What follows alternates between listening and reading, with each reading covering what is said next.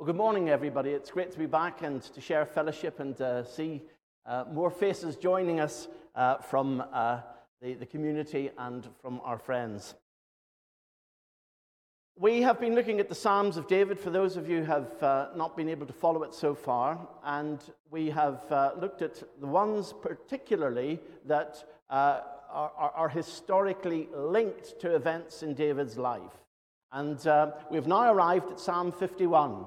I don't know if you've got a favorite psalm. Many like psalms like Psalm 23. And in our house group, when we ran a series in the Psalms, it was lovely to hear the meaningful psalms and reflections that many enjoyed. Nobody mentioned Psalm 51. Psalm 51 is a difficult, in some ways, psalm to read because it is a psalm of a man who has broken his life a psalm of a man whose trajectory in life went up and up and up. Most of the historical psalms were during that period of struggle, running away from King Saul. And his life reached the zenith when he became the king. And just at that moment, he stepped down from his responsibilities. He should have been with his army in Rabbah. He wasn't. He was staying at home in the comfort and luxury while the men were gone from Zion. And that's when he stumbled, and the trajectory starts to fall down and into misery, as that excellent presentation that the, the uh, Bible Project put before us. So I'm going to walk through Psalm 30, uh, Psalm 51, and look at it carefully. This psalm is a challenge to us all. And if you haven't prayed this psalm personally at home, then there's something wrong with your Christian life. Because this psalm is one that we need to be praying often. Because we suddenly think, like King David, I'm a Christian. I've been around a few years. I've, I've learned a few things. I've got friends in church. I sing in the group or I sing uh, uh, with the fellowship and I, I, I enjoy uh, leadership or whatever I do in a house group. I'm mid. And we forget we're vulnerable, broken people. It is a broken life we lead that constantly needs to confess and come to God. And so, this is what some, some of the things we'll learn. But let me walk you through the structure of the psalm. And it's good to follow the structures of these psalms. And please pick up the, uh, the book in the pew to follow through this psalm. If you take the psalm as it stands, you can break it up into six little sections or stanzas.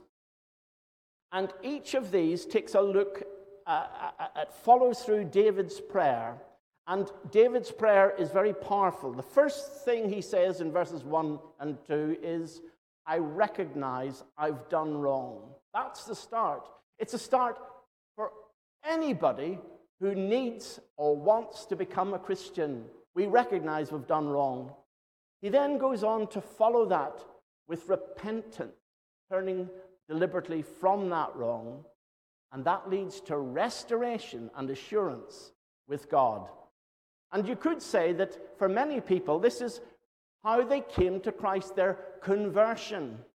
But it's not just a one off thing at the start of Christian life. Too often we find in our journeys along the Christian life, we stumble and fall. And we need to go back through the experience of recognition that we're still sinners. We need continually to repent and need to continually go back for restoration.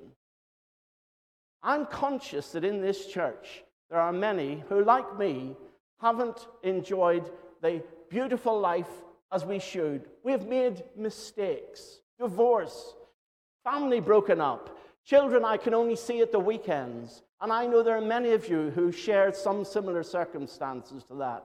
But maybe you haven't had that, and thankfully I hope you haven't, but you've had other things that are in that life. And every one of us needs to take to heart that we've got to go through this process continually and repeatedly if we seek to be servants, malleable in God's hand. Because this then leads in this psalm to what we all look forward to transformation, that God then renews our spirits, that He res- that, that, brings restitution, the, the, the, the, the things that have gone wrong, the chance to make up, and then ultimately the glory of revival in the church, in the individual life. And that follows the process of this psalm. So if you walk through the psalm with me, I think you'll find it. Now, I don't know if, like me, you take your Bible and you write in it. And if you don't, do get a big pen, get colored pencils, underline words. And uh, if you've got one of these modern electronic devices, which I use a lot, there's highlighters in there. That way you pick out keywords. And what I'm going to do is pick keywords from this passage and show how they relate to David, but also to us, but above all, tell us an awful lot about God and his love, his care, his mercy for us. And the first thing that David did in these first two verses is very interesting. There's three, three threes in here. The first thing he recognized when uh, Nathan pointed the finger and said, You are the man that is guilty, he said, I have sinned. And so he highlights the fact Have mercy on me, God. Blot out my transgressions, my iniquity, my sin. What is sin? Well, the Bible makes it clear that sin is missing the mark. Think of a bowman shooting, misses the target, or a rifleman trying to aim at a target and misses it. And in the book of Romans, Paul reminds us all have sinned and fall short. In other words, it's perfection that God expects, and we fall short of it. There's not one person in this room, in this city, in this country who hasn't sinned. All have sinned. It's falling short of God's perfect standards. But it's also described as transgressions. What are transgressions? You transgress the road when you cross it. In other words, transgression means cutting across the, the, the, the things that God has laid out. The word in the, uh, uh, in the Lord's Prayer is forgive us our trespasses. Trespassing means you're going somewhere you shouldn't be, breaking God's law. And that is deliberately crossing the line. And he knows he's transgressed here. He's broken the, the Ten Commandments. But then it also says he wants to be washed from his iniquity. What is iniquity? Iniquity is deviation from the correct path. If you have ever watched or played bowls, they give you a dirty big ball that's quite heavy, and when you throw it, it's cheating because it wants to veer off from the way you wanted it to go. Why? In the center of a bowling ball is a big lump of lead, but it's not in the center, it's off center deliberately. So when you throw it, it veers off the true course. That is iniquity. Our hearts are wicked and desperately wicked above all things. They veer off, said the prophet Jeremiah. There's an inner bias that pulls us away from the truth. And that's what David recognized. But then he recognized three things about God. He said this God, have mercy. Why did he ask for mercy? He knew he was guilty. What is the punishment in the Old Testament for murder? Death. What is the punishment for adultery in the Old Testament? Death by stoning. He knew he was guilty. There was no other way out. So he claimed and pleaded to God's mercy. Mercy is where you deserve punishment. There's no merit, there's no basis for any pardon or forgiveness. You throw yourself in God's mercy. Mercy is where you don't get what you do deserve. But then he appeals to God's love, not just God's nice fella, I like you and you're a good guy. No, no, it's his unfailing love. It's his covenant love that he promised to Abraham, Isaac, and Jacob and all his descendants. And they don't deserve it. And the New Testament word for this love is an amazing word it is grace. The Old Testament word hesed means it's God's covenant love, but the New Testament means it's grace. Grace is where you do get what you don't deserve. Mercy is where you don't get what you do deserve. And both these are picked out. And the other basis he used is God's heart of compassion, his tender warmth. This is a real visceral word in the Old Testament. Breaking heart, as Jesus' heart broke, and compassion for the people who were lost like sheep without a shepherd. So he starts with these. But then the third thing he looks at in his, these verses. If you highlight them, you'll see what does he need? He needs his transgressions blotted. I don't know if you've got a cat like mine that likes being sick on your nice brand new carpets. And you can clean, clean bits away, but then you need to get this vanish stuff and spray it. And then you get the, the, the, the sort of cloths and, and the little bits of paper, and you have to completely blot it out as best you can. They say that uh, forensic science, that if someone is killed or murdered, there will always be a speck of blood around that can be found. David was crying, blot the whole lot out. In fact, in the New Testament, the Apostle Paul reminds us that Jesus did just that. He forgave our trespasses by erasing the record that stood against us, nailing it to the cross. Jesus can blot every speck of sin out. And he asked, David asked that God would do that. He asked God to wash away his iniquity. Jesus say, says in the New Testament has washed us. That's why we have baptism in this church.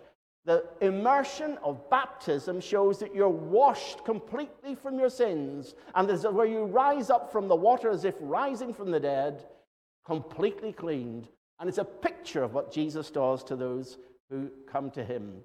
And so his cleansing, that the blood of Jesus Christ would cleanse him from his sin, is the same offer to us. He recognized these things his own sinfulness, his own, the, the, character of God, and he came and said, Help. In fact, he said, I repent. I acknowledge my transgressions. A few weeks ago, I, I illustrated how the word repent is a military word. It means about turn, swing back the other way. And that is what David did in the light of the knowledge of all that had happened in his sin. And the Bible encourages us to do the same, to confess our sins, to acknowledge our sins, not just once forever, yes, that's true, but to continue to keep a short account with God and to bring our daily transgressions to Him and ask for continuing cleansing. And it's very interesting that uh, David looks at this and he says, Against you, you only have I sinned.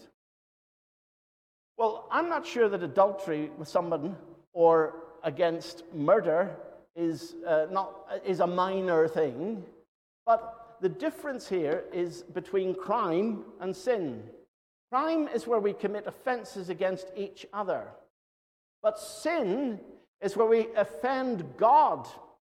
Now, it's true that if we commit offenses against each other, we are breaking what God has said to love our neighbor as ourselves. But had David a clear vision of God, he wouldn't have led to those wicked acts that he took. And so all sin is against God. And that is the real offense and judgment.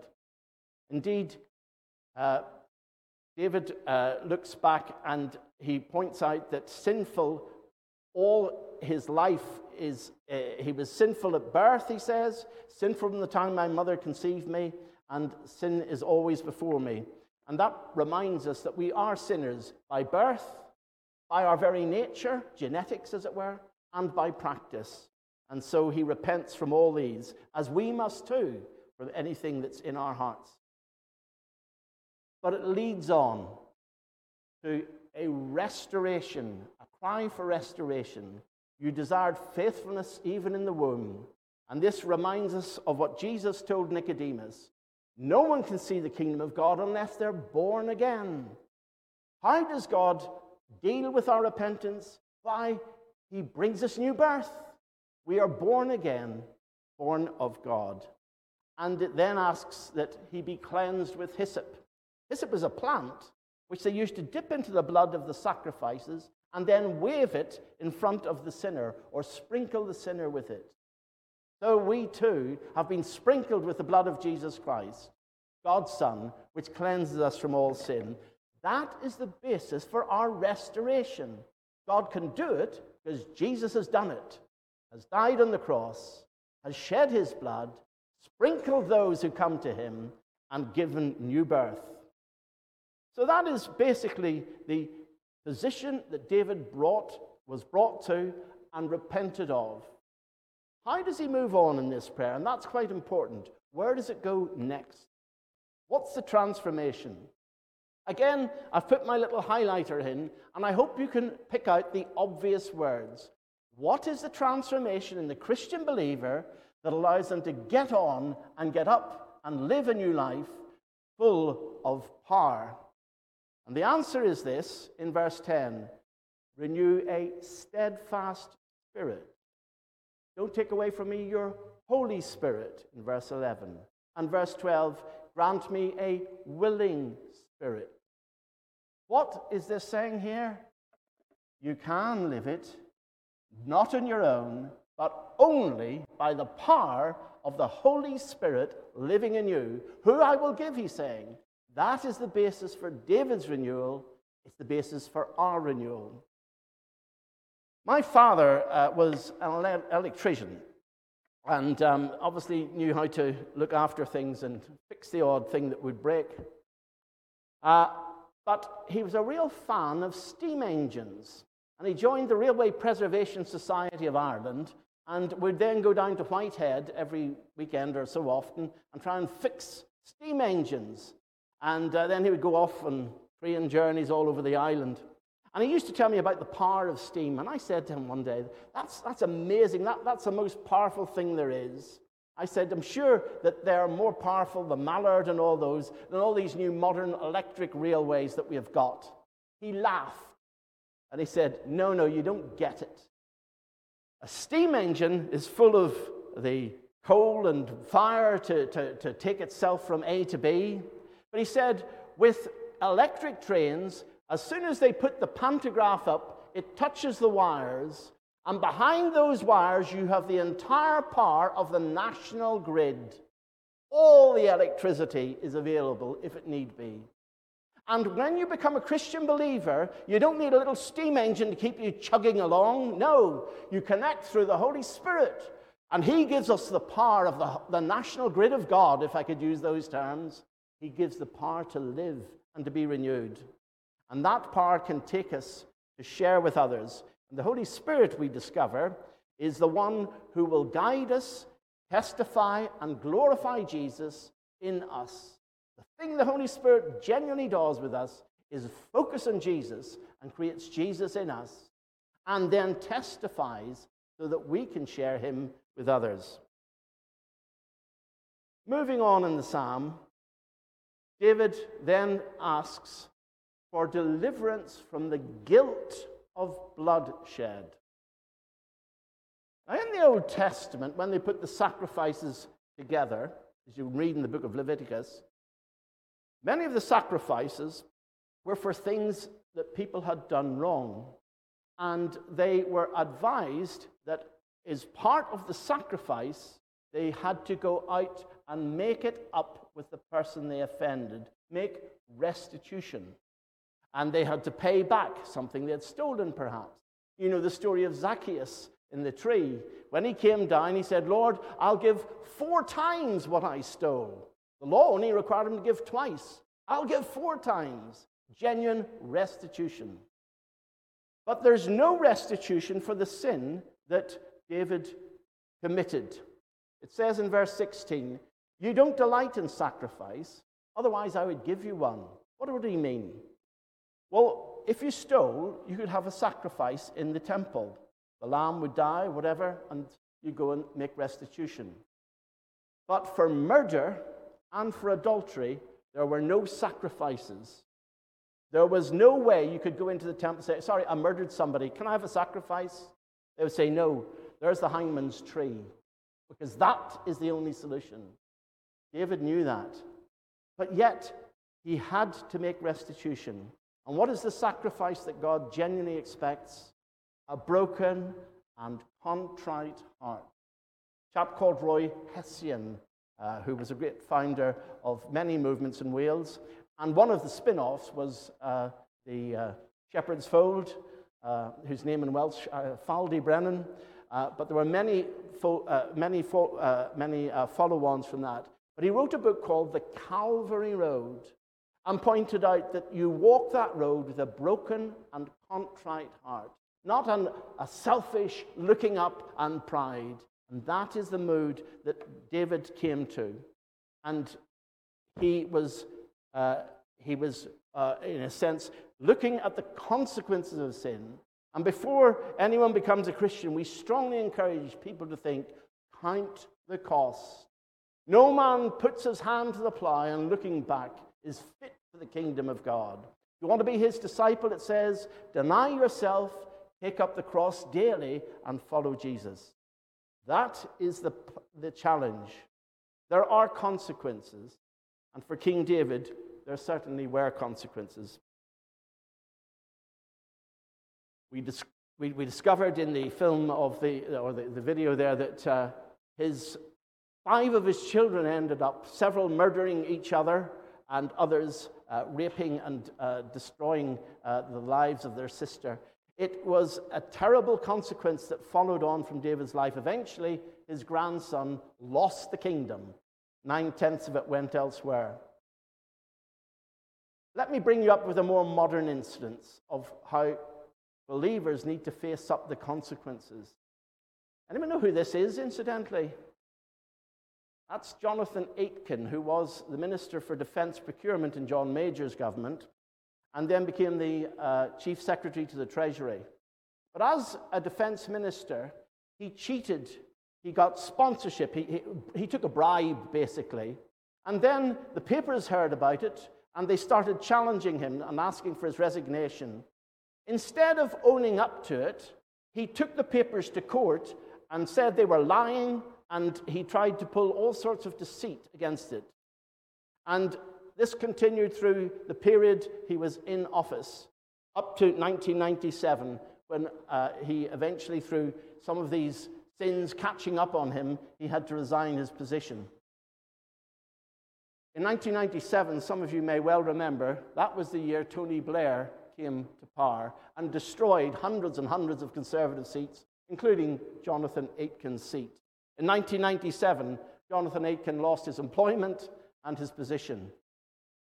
And he went along to a church called Holy Trinity Brompton, which was where the Alpha course was started. And he attended an Alpha course.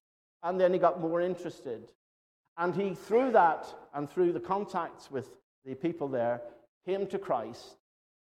And as he was going through his, uh, uh, finished his, finishing his career, obviously, and as he was going through his life, he realized he had lied, deceived, and sinned, and that he had to own up to it. And so in, uh, in 1970, um, uh, uh, let me get this right, let me get this right, 1999, uh, he um, went to the judges and owned up to everything, and they put him in prison and give him a sentence of 18 months prison for the things that he had done, deceiving and lying and receiving, as it were, bribes in office. During that period, he studied the Bible, he studied Greek, and when he was released after seven months, he then went back to his old university at Oxford and trained to become a minister, which he did.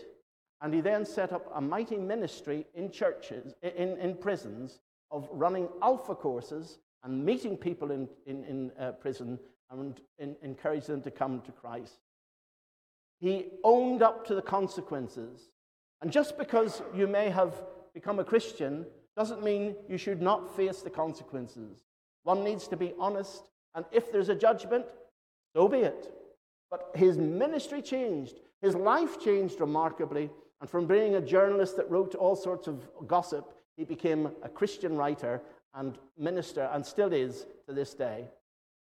There are consequences, and sometimes we need to face up to them. But the beauty is this if we do come humbly in dependence on God, He will once again as this prayer completes, build up the walls of the church of Zion. He will once again build up service and sacrifice. And the thing is this the Bible says, if my people will humble themselves and pray and seek my face, then I will hear from heaven and will forgive their sin and will heal their land. What does this mean? It means that if God changes your heart, he then starts to change the church. But if you don't let him change you, then the church isn't being changed. And judgment begins with us, the church. Why is there no revival in England today? Why is there no revival in Amesbury today?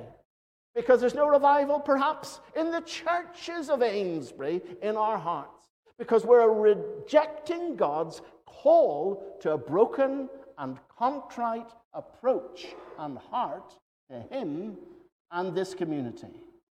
That is where revival begins, when God's people turn direct to Him and allow Him, through His power of His Holy Spirit, to change and modify and correct.